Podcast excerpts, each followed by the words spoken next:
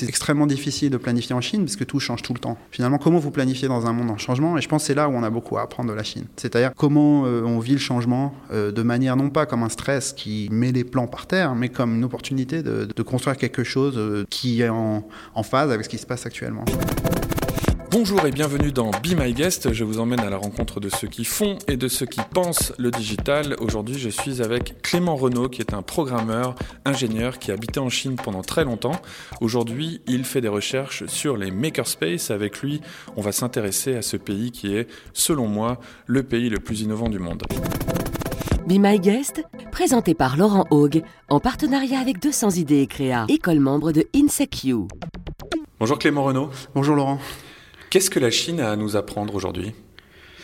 Alors, c'est une vaste question que tu me poses là. Euh, on, on a va... une heure, on a une heure. C'est voilà. Pour ça que je la pose.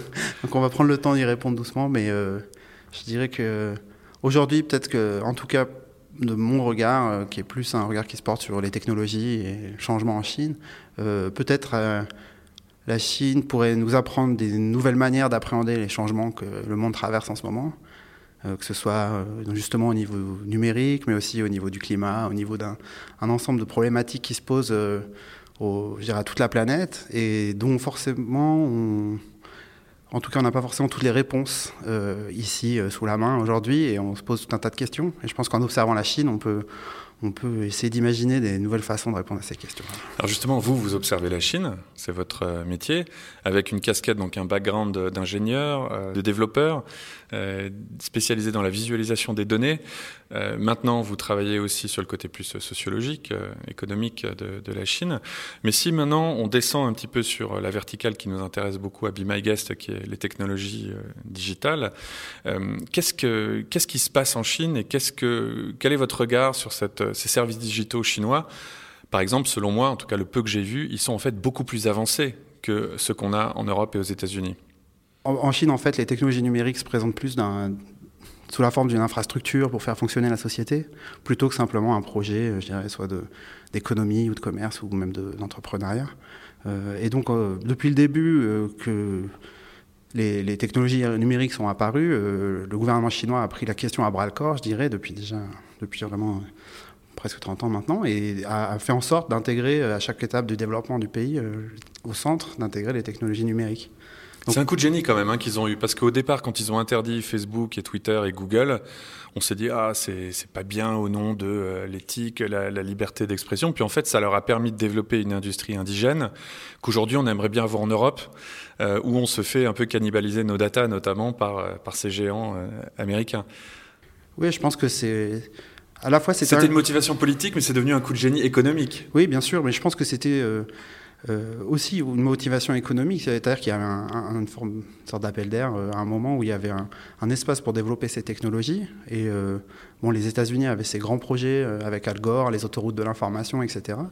Et au même moment, les Chinois, donc avec Jiang Zemin et, et le, le gouvernement de l'époque, a, a lancé ce qui s'appelle les Golden projects, qui sont les, les énormes projets de, qui sont la fondation du régime d'Internet chinois. Le plus connu, c'est le Great Firewall, qui est le projet euh, euh, qui permet de réguler, on va dire, le trafic à l'intérieur du pays et qui permet de bloquer des sites. Mais il y avait aussi euh, euh, tout, le, tout le réseau bancaire, l'automatisation des douanes, euh, toute la bureaucratie chinoise, en fait, qui a une partie super importante de, de tout le, toute l'infrastructure numérique en Chine, en fait. Parce que on, si on prend d'un point de vue historique, on, on en quelque sorte, la Chine, c'est un peu l'inventeur de la bureaucratie en termes, enfin vraiment depuis long terme, il y a, un, il y a un, tout un système impérial qui a été mis en place il y a très longtemps. Et, euh, et aujourd'hui, il y a une continuité de, de ça dans le numérique. Donc ce que, ce que vous dites, c'est que quelque part, le, cette impulsion venant du gouvernement, ça a dirigé toute l'industrie sur un focus qui était un peu différent de celui que nous on connaît. Enfin, nous on associe le digital par exemple avec le secteur privé. On se dit que le secteur public est complètement à la ramasse, euh, euh, ne, ne, ne, enfin voilà, suit derrière avec vingt ans de retard. Et c'est venu vraiment d'entreprises privées qui, aujourd'hui on le voit d'ailleurs, ont tendance peut-être à faire passer leurs intérêts avant les intérêts euh, sociaux. En Chine, sans dire que c'est un Internet euh, euh, qui met les intérêts du citoyen devant celui des entreprises. Mais ce que vous dites, c'est que c'est, un, c'est un, une infrastructure qui est dès le départ, penser pour réinventer le pays et avec un gouvernement qui est très interventionniste et qui a lui-même beaucoup euh, influé sur les problèmes dont le digital s'est occupé. Oui, c'est ça. Je pense qu'ils ont vraiment conçu à un moment donné, et toujours aujourd'hui, l'Internet comme un, un moyen de développer l'économie, un moyen de développer aussi, euh, euh, je dirais, comment le... de rapprocher société, les, euh... voilà, la société entière, rapprocher les villes, rapprocher les gens, créer des groupes sociaux, et cetera. Enfin, il y a tout un... Il y a, il y a, donc avec des étapes. Hein, donc il y a un projet politique aussi, contrôler ouais. euh, le, ce qui se dit, euh, comment ça se dit, euh, et cetera.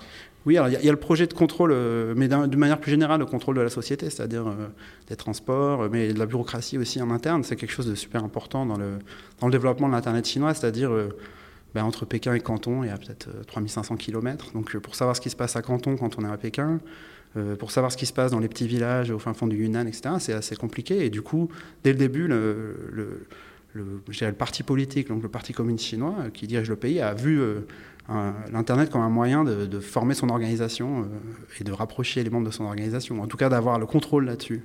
Et ensuite, au fur et à mesure où l'Internet s'est étendu à la population, on a gardé cette idée de contrôle. Et donc oui, ça passe par des interdictions de faire ci ou ça, de dire ci ou ça.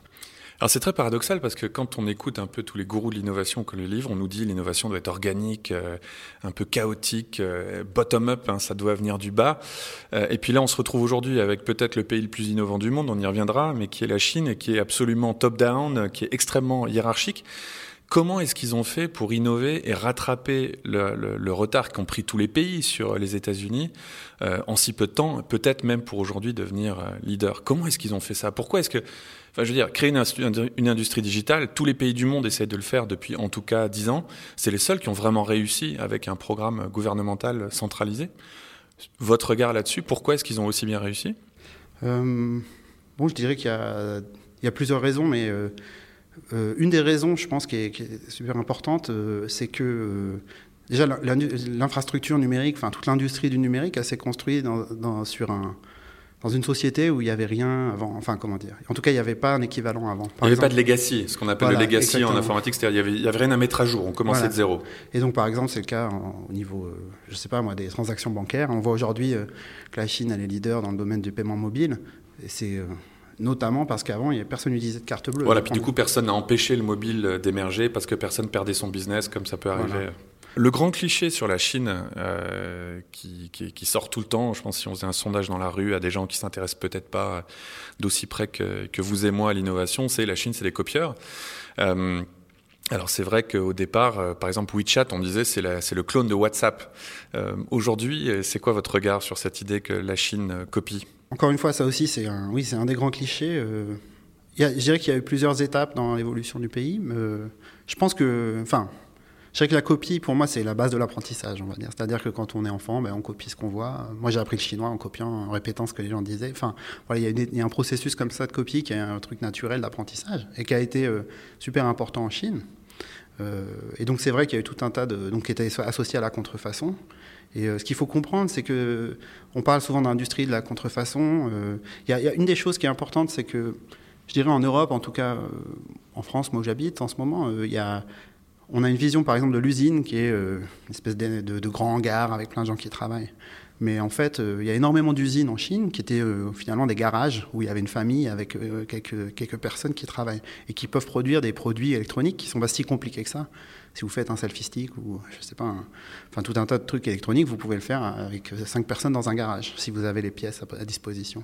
Et donc l'idée, c'est comment ces gens ont appris à copier, en copiant, et après comment ils sont organisés au fur et à mesure pour... Euh, pour apprendre à faire des choses. Donc il y a eu tout ce processus avec des copies qui étaient souvent grossières, même grotesques, avec des, des clones de marques qui sont à moitié même presque des blagues, on ne sait jamais vraiment euh, qui les fait, et cetera.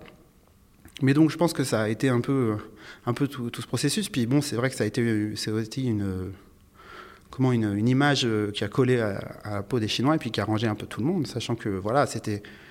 Justement, des, des gens qui étaient, qui avaient aucune possibilité de répondre, je dirais déjà, puisque on a, quand vous allez, par exemple, dans le sud de la Chine, bah, dans le delta de la rivière des Perles, là, dans, vers Canton, Shenzhen, et cetera, c'est vraiment des familles euh, de gens qui sont venus de la campagne et puis qui ont ouvert des usines en assemblant des, des produits. Donc forcément, on ne peut pas exiger d'eux qu'ils soient... Ce ne sont pas des ingénieurs qualifiés, je veux dire, ils n'ont pas fait... à du rétro-engineering hyper poussé. De, de, de... Ils n'ont pas de stratégie de communication super rodée avec euh, voilà, pour, trois donc... responsables des R P qui, qui envoient des communiqués de presse dès qu'il y a quelque chose qui est dit. Mais euh, c'est vrai qu'après, bon, il y a vraiment des... Et il y, y, y a eu plein de grandes questions. On voit aussi des grands changements donc sur la, la question de la propriété intellectuelle en Chine, par exemple. Euh, je sais que pendant longtemps, la, les, les Chinois... Euh, Ils étaient absolument nuls à ça, et puis ils ont été super attaqués. Ils sont rentrés aussi au W T O, ça a changé pas mal de choses. Puis au bout d'un moment, ils se sont rendus compte qu'en fait, euh, peut-être ça pouvait jouer en leur faveur. Et c'est ce qui se passe aujourd'hui. C'est-à-dire qu'ils ont formé des bataillons de gens qui, qui, qui sont qui, des avocats de la propriété intellectuelle. Ils ont aussi ouvert tout un tas de, de centres de transfert de, de propriété intellectuelle pour déposer eux-mêmes des brevets et rentrer dans cette dynamique de déposer des brevets. C'est eux les plus grands déposeurs de brevets aujourd'hui, aujourd'hui hein, depuis oui. l'année dernière, je crois. Ouais, ouais, c'est ça, ouais. Mais c'est ça qui est fascinant à regarder. Et puis d'ailleurs, il y a un précédent historique qui est le Japon. Je m'étais penché mmh. sur l'histoire du Japon, euh, pays qui se met dans les... juste après la guerre, qui est dévasté, qui se met à, tra... à lancer notamment des, des récepteurs radio low cost. Et puis, à... non, ils commencent par réparer les récepteurs radio low cost des autres. Ensuite, ils lancent leur modèle bas de gamme. Et ensuite, petit à petit, ils arrivent sur du moyen de gamme et du haut de gamme. Et Sony, euh, dans les années quatre-vingt-dix, c'était le top. Euh, ensuite, ils se sont fait attaquer par euh, Samsung et, et les Chinois.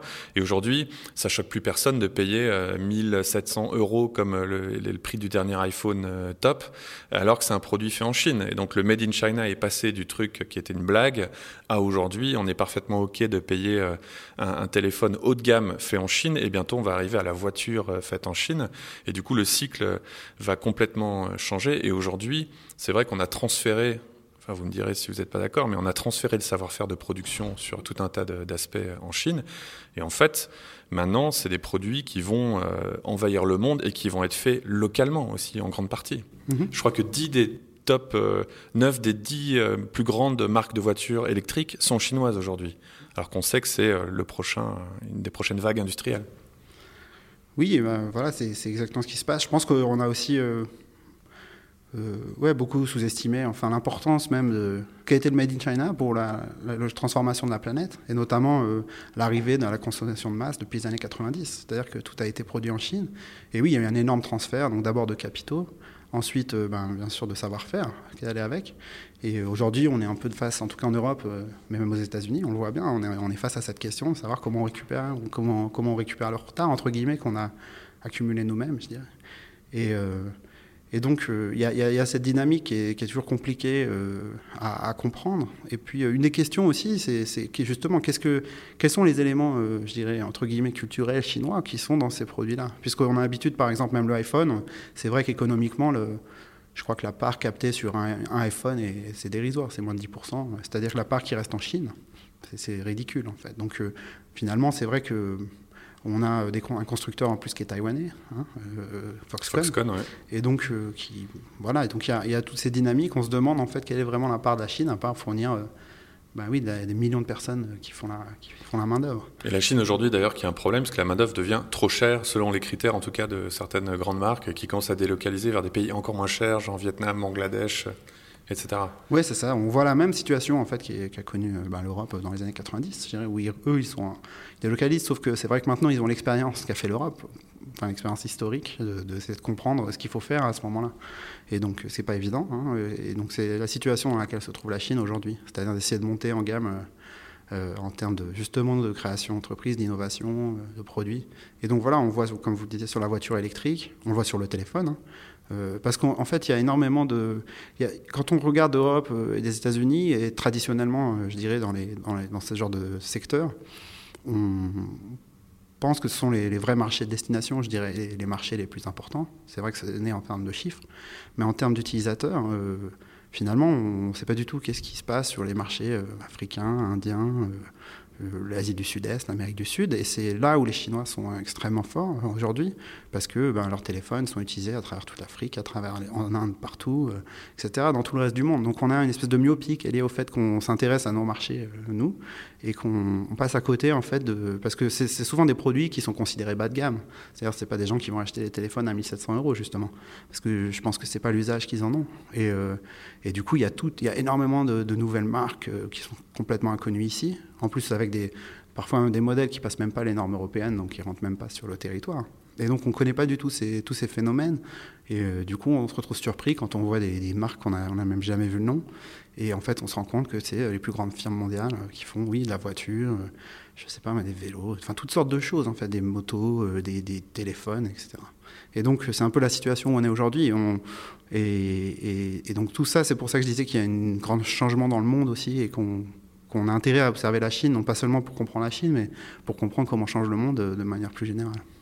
Oui, voilà, c'est là que c'est un peu l'idée de la conversation qu'on a aujourd'hui, c'est que pour moi, il y a un déficit, enfin, on remarque toujours que, on va dire, l'inconscient collectif est toujours en retard sur la réalité, et alors, je disais tout à l'heure, on arrête des gens, ils vont nous dire, la Chine, c'est le pays des copieurs, et ensuite, quand on va en Chine, on se rend compte que c'est pas du tout ça, on voit en effet un changement total, les Chinois ont racheté Volvo, je crois, et puis ils commencent à sortir des modèles, des nouveaux business models, des nouveaux modèles même techniques, en train de, d'électriser la marque, on voit qu'il y a des business models beaucoup plus inventifs déployés en Chine qu'en Europe, on voit que les produits deviennent du haut de gamme, on voit que maintenant la Chine devient même un marché où on a envie d'envoyer, nous, les containers qui rentrent à vide. On a envie maintenant de commencer à leur vendre des choses parce qu'ils ont leur niveau de vie qui monte.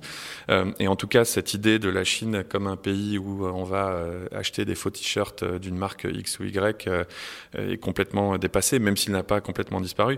Mais si on revient maintenant sur le digital, moi, un truc qui m'a frappé, donc je disais tout à l'heure aussi, euh, euh, quand euh, un, un Américain va vous décrire WeChat, il va vous dire c'est le clone de WhatsApp, alors que si j'ai bien compris, le, le peu que j'ai vu en tout cas, c'est que WeChat est une sorte de plateforme cent fois plus évoluée que, que WhatsApp.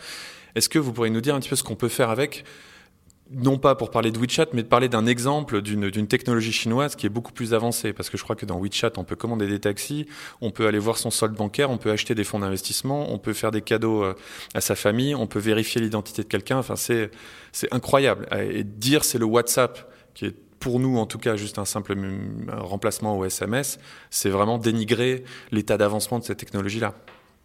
Oui, oui, je pense que c'est sûr que c'est beaucoup plus qu'un simple WhatsApp. Et je pense que même le fondateur de WhatsApp, j'ai eu une interview récemment, même lui, je pense qu'il en est assez attristé.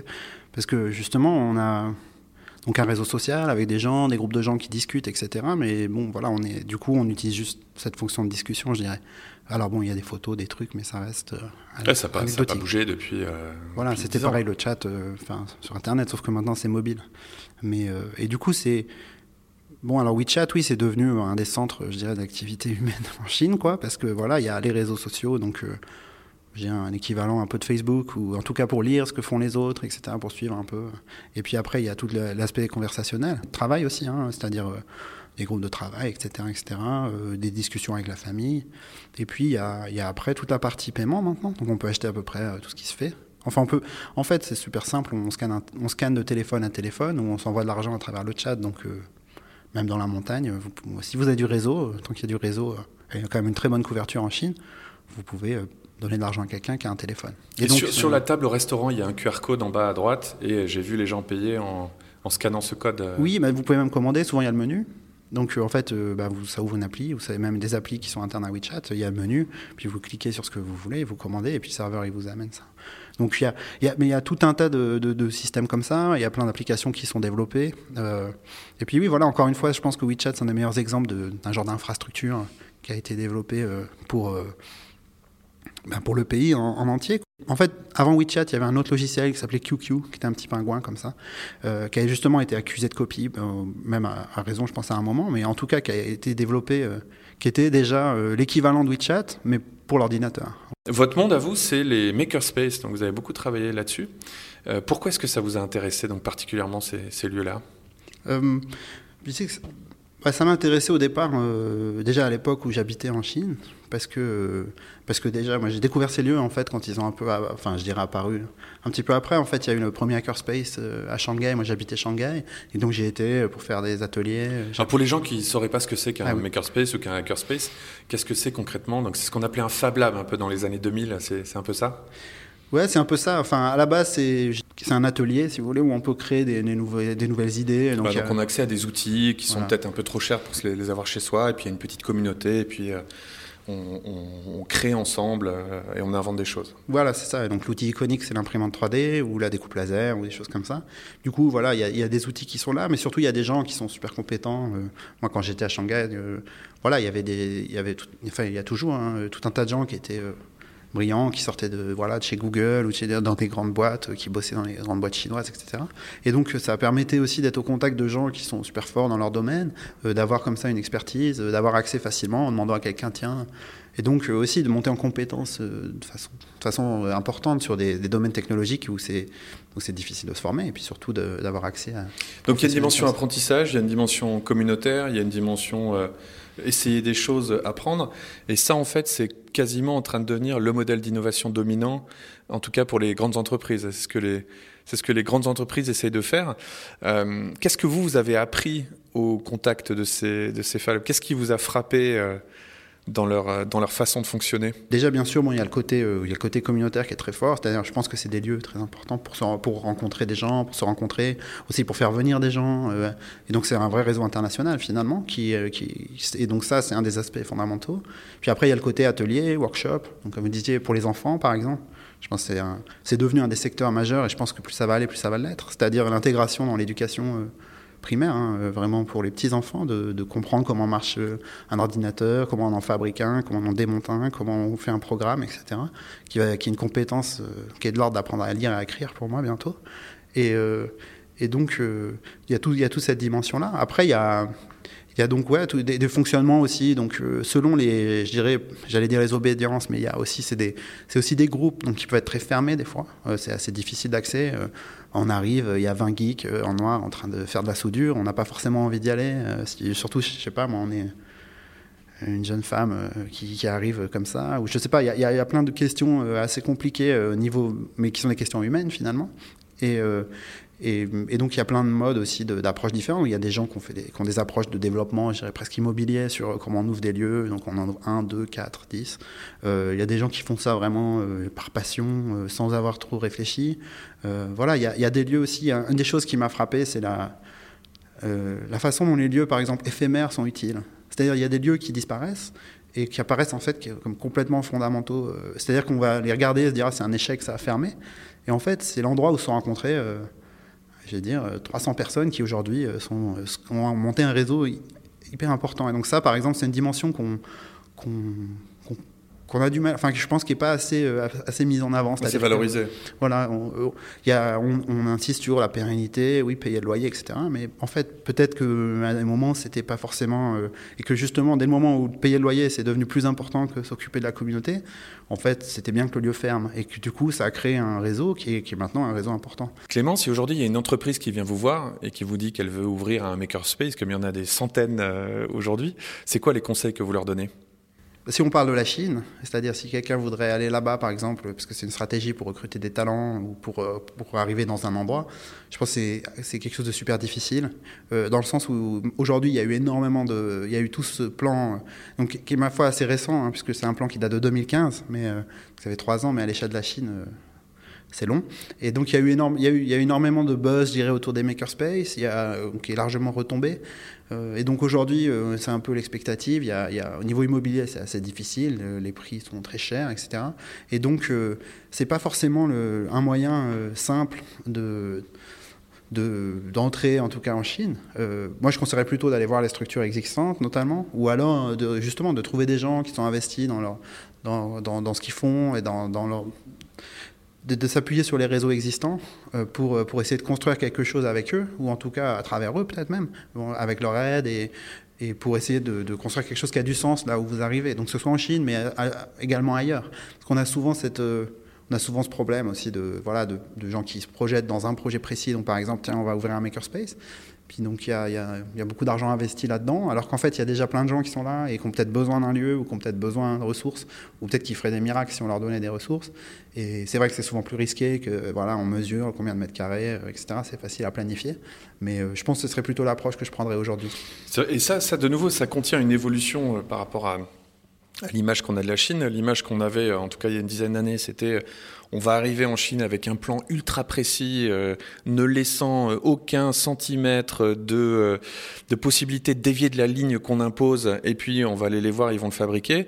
Et aujourd'hui, notamment avec des boîtes, je dis, je dis toujours leur nom à l'envers, c'est pas C P H, mais euh, euh, ces boîtes euh, qu'on va voir avec euh, des, des plans, enfin en gros une idée, et puis eux vont aider à faire le lien entre l'idée et la possibilité de production en Chine. Et donc, ils ont des designers locaux qui vont prendre l'idée, la raffiner, qui vont voir quels composants on peut, on peut faire. Et donc, ce que vous dites, c'est que ces hackerspaces sont un peu un, un, un pont vers tout un écosystème qui est capable de faire des, des produits. Il ne faut pas l'approcher comme euh, des gens à qui on va dicter la conduite, en fait. Il faut plutôt arriver avec une idée et puis laisser l'écosystème faire son travail, raffiner, améliorer l'idée.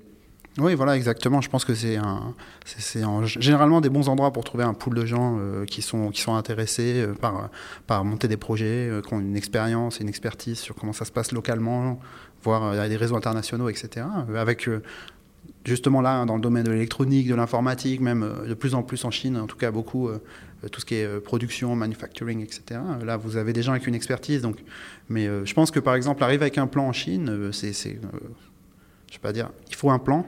Mais euh, il faut un plan large, il faut une direction précise. Je pense qu'il faut savoir aussi ce que, les concessions qu'on est prêt à faire, et cetera.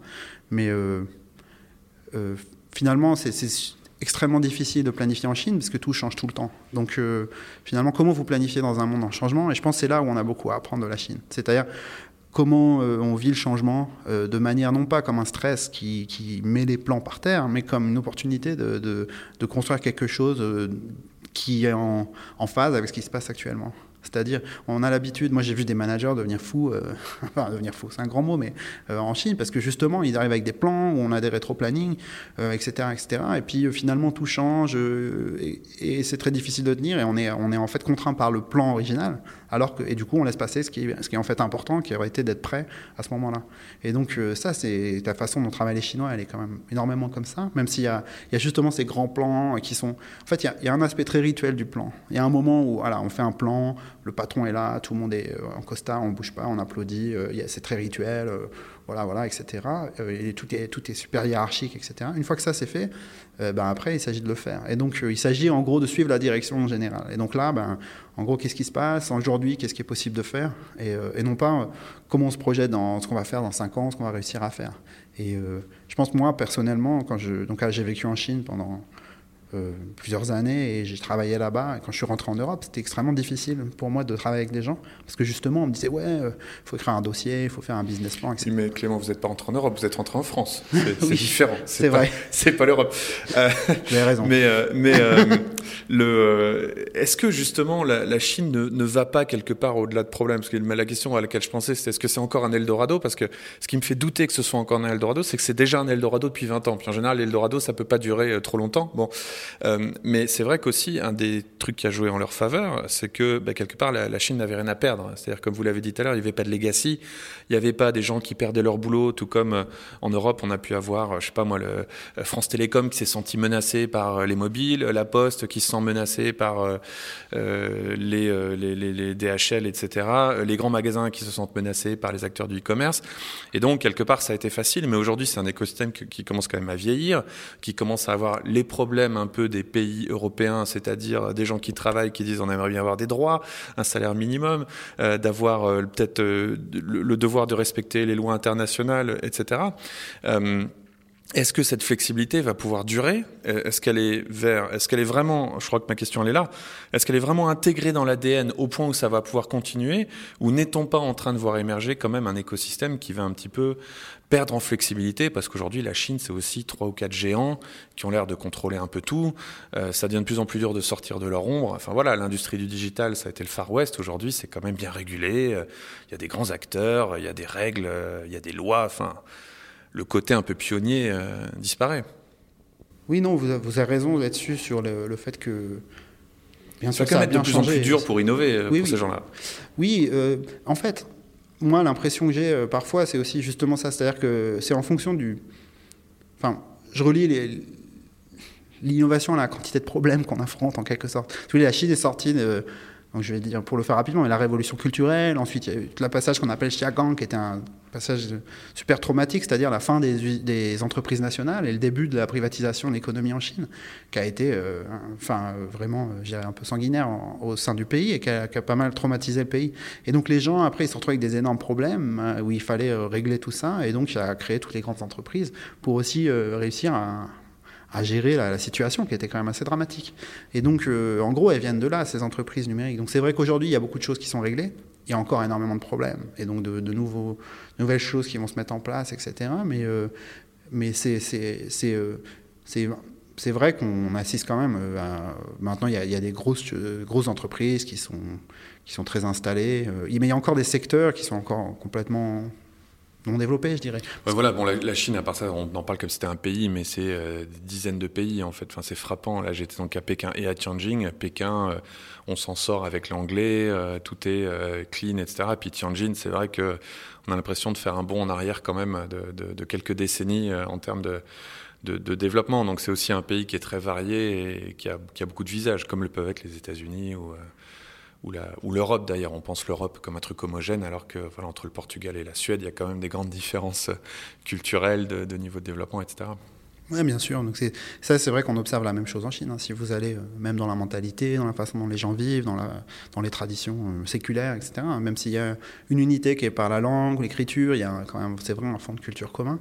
Euh, voilà, c'est, vous avez autant de différences entre la Suède et le Portugal, si vous êtes entre Canton et, je sais pas moi, le Donbais, enfin le nord-est du pays. Donc il y a, y a vraiment, euh, ces différences, elles sont flagrantes. Et c'est vrai qu'il y a encore, euh, en fait, c'est même pas une vision, qu'il y a encore des espaces à développer. C'est aussi que la, la Chine, en tout cas, dans le, je dirais dans la stratégie qu'ils adoptent en termes de technologie, ils se projettent quand même très très loin. Parce que quand on voit, par exemple, moi je sais que je parle beaucoup de Shenzhen parce que c'est une ville que je connais un peu plus, puis euh, j'ai, j'ai pas mal, enfin en tout cas, je suis en train de Je passe beaucoup, de plus en plus de temps là-bas, et c'est vrai que quand on voit les entreprises, enfin les industries qui émergent de Shenzhen aujourd'hui en termes de leadership chinois, je dirais, il y a, vous avez la génomique, donc tout ce qui est le, la séquençage A D N, avec le B G I qui est le plus grand centre de génomique mondial, les drones, euh, donc vous avez toute l'industrie du drone euh, qui est centrée autour de Shenzhen, euh, vous avez euh, les voitures électriques, euh, enfin tout un tas de domaines comme ça d'industries qui en fait en sont même pas ici, qui sont même pas encore des...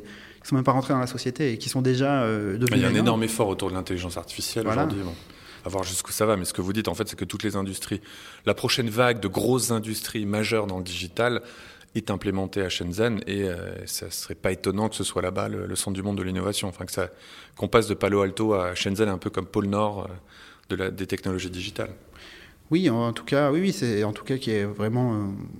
un énorme influence de cette ville dans, sur, le, sur la planète, c'est sûr. Même on le voit, enfin, je sais pas, moi, quand je, par exemple, quand je vois le Bitcoin, euh, qui a pris une telle importance dans les dernières années, bon, ben voilà, c'est, c'est, enfin, pour moi, euh, c'est, c'est quasiment une monnaie locale chinoise. C'est-à-dire que tous les gens qui produisent les ordinateurs, tous les gens qui, qui travaillent autour de ça, euh, ben, il a, les trois quarts sont basés à Pékin et ils font produire ça à Shenzhen. Et donc, il y a, y a, y a une... On, en fait, on ne se rend pas vraiment compte de tout ça, parce que, mais tout le monde de la production informatique et la vitesse à laquelle le Bitcoin, par exemple, a changé, a évolué, les machines ont évolué, ça n'aurait jamais été possible sans un, un, un industrie comme, comme il y a autour de Shenzhen et les, la vitesse qu'ils ont, de, de, la capacité de, de, ouais, de livrer en, en, je sais pas, en, moins de, en quelques semaines des nouvelles machines. Clément Renaud, est-ce que vous avez vu un produit ou un service chinois où vous avez dit « Tiens, ça c'est quelque chose qu'on devrait copier, nous, en Europe hmm. » À regarder comme ça, je dirais qu'une des choses intéressantes peut-être qu'on, dans laquelle on pourrait s'inspirer, c'est euh, justement tout ce développement euh, du numérique dans le, dans le monde rural, euh, et notamment pour des, pour des endroits où on n'a pas du tout, qui ne sont pas du tout associés pour nous à la culture numérique. Mais euh, il y a énormément de, de programmes justement pour, euh, ou de services même euh, qui permettent... Euh, un peu clé en main comme ça, d'avoir accès à tout un tas de services numériques, donc euh, des plateformes, donc des applications, et cetera, pour les commerçants en milieu rural, mais aussi les agriculteurs. Et, euh, et je pense que ça, c'est une chose qui est, qui est encore mal conçue ici, c'est-à-dire le rôle qu'a euh, gérer la population dans son ensemble. Et euh, je, je pense qu'on pourrait multiplier les exemples comme ça, mais de, un des, une des choses qui est frappante avec, euh, avec même les grosses entreprises chinoises, euh, que ce soit Taobao, Tencent ou n'importe quoi, c'est qui c'est qu'ils s'intéressent vraiment à une frange de population qui est très très très large, qui est très très très variée. Je dirais que par exemple, si on prend Tencent, on va dire ils ont presque un milliard d'utilisateurs, euh, et Facebook également, mais Facebook ils vont avoir euh, en gros vingt-cinq à quarante ans dans les grandes villes euh, du monde, quoi. Donc c'est des urbains de vingt-cinq à quarante ans qui, qui ont des ordinateurs, et cetera, ou des téléphones. Et donc c'est en fait un côté beaucoup plus homogène que quand on prend la, les utilisateurs de Tencent, vous allez avoir... Euh, Bon, les gens qui sont des cadres supérieurs, euh, et cetera, tous les businessmen, mais aussi les gens qui sont au fin fond de la campagne, euh, peut-être qui se appellent lire. Donc, il y, y a une, une variété aussi des gens très, très âgés, euh, des enfants. Donc, voilà, il y a comme ça une diversité dans leurs utilisateurs qui se reflète dans la plateforme, qui est d'une simplicité euh, euh, quand même assez, euh, assez frappante quand on l'utilise. C'est vraiment très simple à utiliser. Et donc ça, c'est, c'est ce souci d'avoir euh, des produits qui, ou en tout cas des services qui font partie de, de, de je dirais, de, ben, je sais pas, du tissu euh, social euh, commun en, à différents non, mais groupes on, de population. On revoit ce que vous dites depuis le début, c'est-à-dire que la technologie a complètement un autre rôle euh, là-bas, quoi. C'est que c'est pas du tout un truc où peut-être on va aller cibler la partie de la population qui a le plus d'argent. Non, on va, on va essayer de faire un, c'est une sorte de service public. Enfin, en tout cas, de nouveau, l'État est beaucoup plus proche euh, de, de, de l'entreprise et du coup, ça amène euh, une contribution sociale qui est, qui est très différente. Euh, une dernière question, puisque donc ce, cette émission, euh, on l'a fait en partenariat avec l'école Créa, où nous sommes d'ailleurs aujourd'hui pour faire cette interview. Euh, est-ce que, euh, si vous êtes trop jeune pour avoir des enfants, mais si vous aviez des, des, des jeunes étudiants en face de vous, est-ce que vous leur diriez pour, euh, c'est une bonne idée d'aller en Chine en deux mille dix-huit ? Ah oui, bien sûr. Je, je, je conseille à tout le monde d'y aller, euh, d'essayer de voir, d'essayer de comprendre, de parler aux gens. En c'est plus, pas trop tard. Ah, alors ça dépend pourquoi on y va, quoi. Mais je pense que, oui, si pour y aller billes en tête, en se disant je vais gagner plein d'argent, je pense que c'est fini. Enfin, c'est, ça, en plus, c'est difficile, il ne faut pas se leurrer, c'est, un, c'est difficile. Beaucoup de monde a eu cette idée depuis vingt ans. Oui, et puis il y a énormément de gens en Chine qui sont brillants, qui parlent quatre langues, qui ont vécu dans quatre pays. Enfin voilà, je veux dire, si vous cherchez... Enfin, il y, y a énormément de Chinois qui... qui qui font très bien ce, que, ce qu'a besoin la Chine aujourd'hui. Donc c'est aussi une question pour les étrangers qui arrivent là-bas. Qu'est-ce que je peux faire en Chine ? Qu'est-ce que je peux apporter à la Chine ? Ça, c'est une question qui devient de plus en plus compliquée. On voit historiquement qu'elle a toujours été compliquée euh, pour savoir comment, qu'est-ce qu'on pouvait vendre à la Chine, je vais dire, entre guillemets. Mais, euh, dans, dans, mais je dirais y aller plus simplement, oui, pour rencontrer des gens, pour se faire des amis, pour aussi, parce que c'est ça qui, qui va créer la... je sais pas, en fait, la force dans le futur, c'est pour les étudiants, je veux dire, d'essayer de comprendre ce pays, de, de comprendre les, les problématiques qui se passent dans la société, parce que je pense qu'elle est dans un espace de développement, enfin un stade de développement, en tout cas à l'heure actuelle, où, où beaucoup de pays dans le futur peut-être seront confrontés à des problèmes un peu similaires, pas forcément en Europe, mais ailleurs. Et donc c'est, c'est quelque chose de très intéressant de voir ce qui se passe. Et puis, euh, oui, je pense que de toute façon, euh, voilà, c'est un, c'est un pays qui est très important euh, et qui fait... Qui, ouais, qui amène beaucoup quand on, quand on s'y intéresse. Après, euh, en plus, on est très bien accueillis, euh, en général. Enfin, de... Et la nourriture chinoise est incroyable. et, et si vous n'avez mangé la nourriture chinoise qu'en Europe, vous n'avez jamais mangé de nourriture chinoise. Ça, je m'en suis rendu compte en arrivant là-bas. C'est vraiment euh, cinq crans au-dessus de tout ce qu'on peut nous servir euh, ici. Merci Clément Renaud. Eh ben, merci Laurent. Merci d'avoir écouté Be My Guest. Je vous rappelle que vous pouvez trouver l'émission sur toutes les plateformes de podcast. Je vous retrouve dans deux semaines pour parler de marketing digital. C'était Be My Guest, présenté par Laurent Haug, en partenariat avec deux cents Idées et Créa, école membre de InsecU.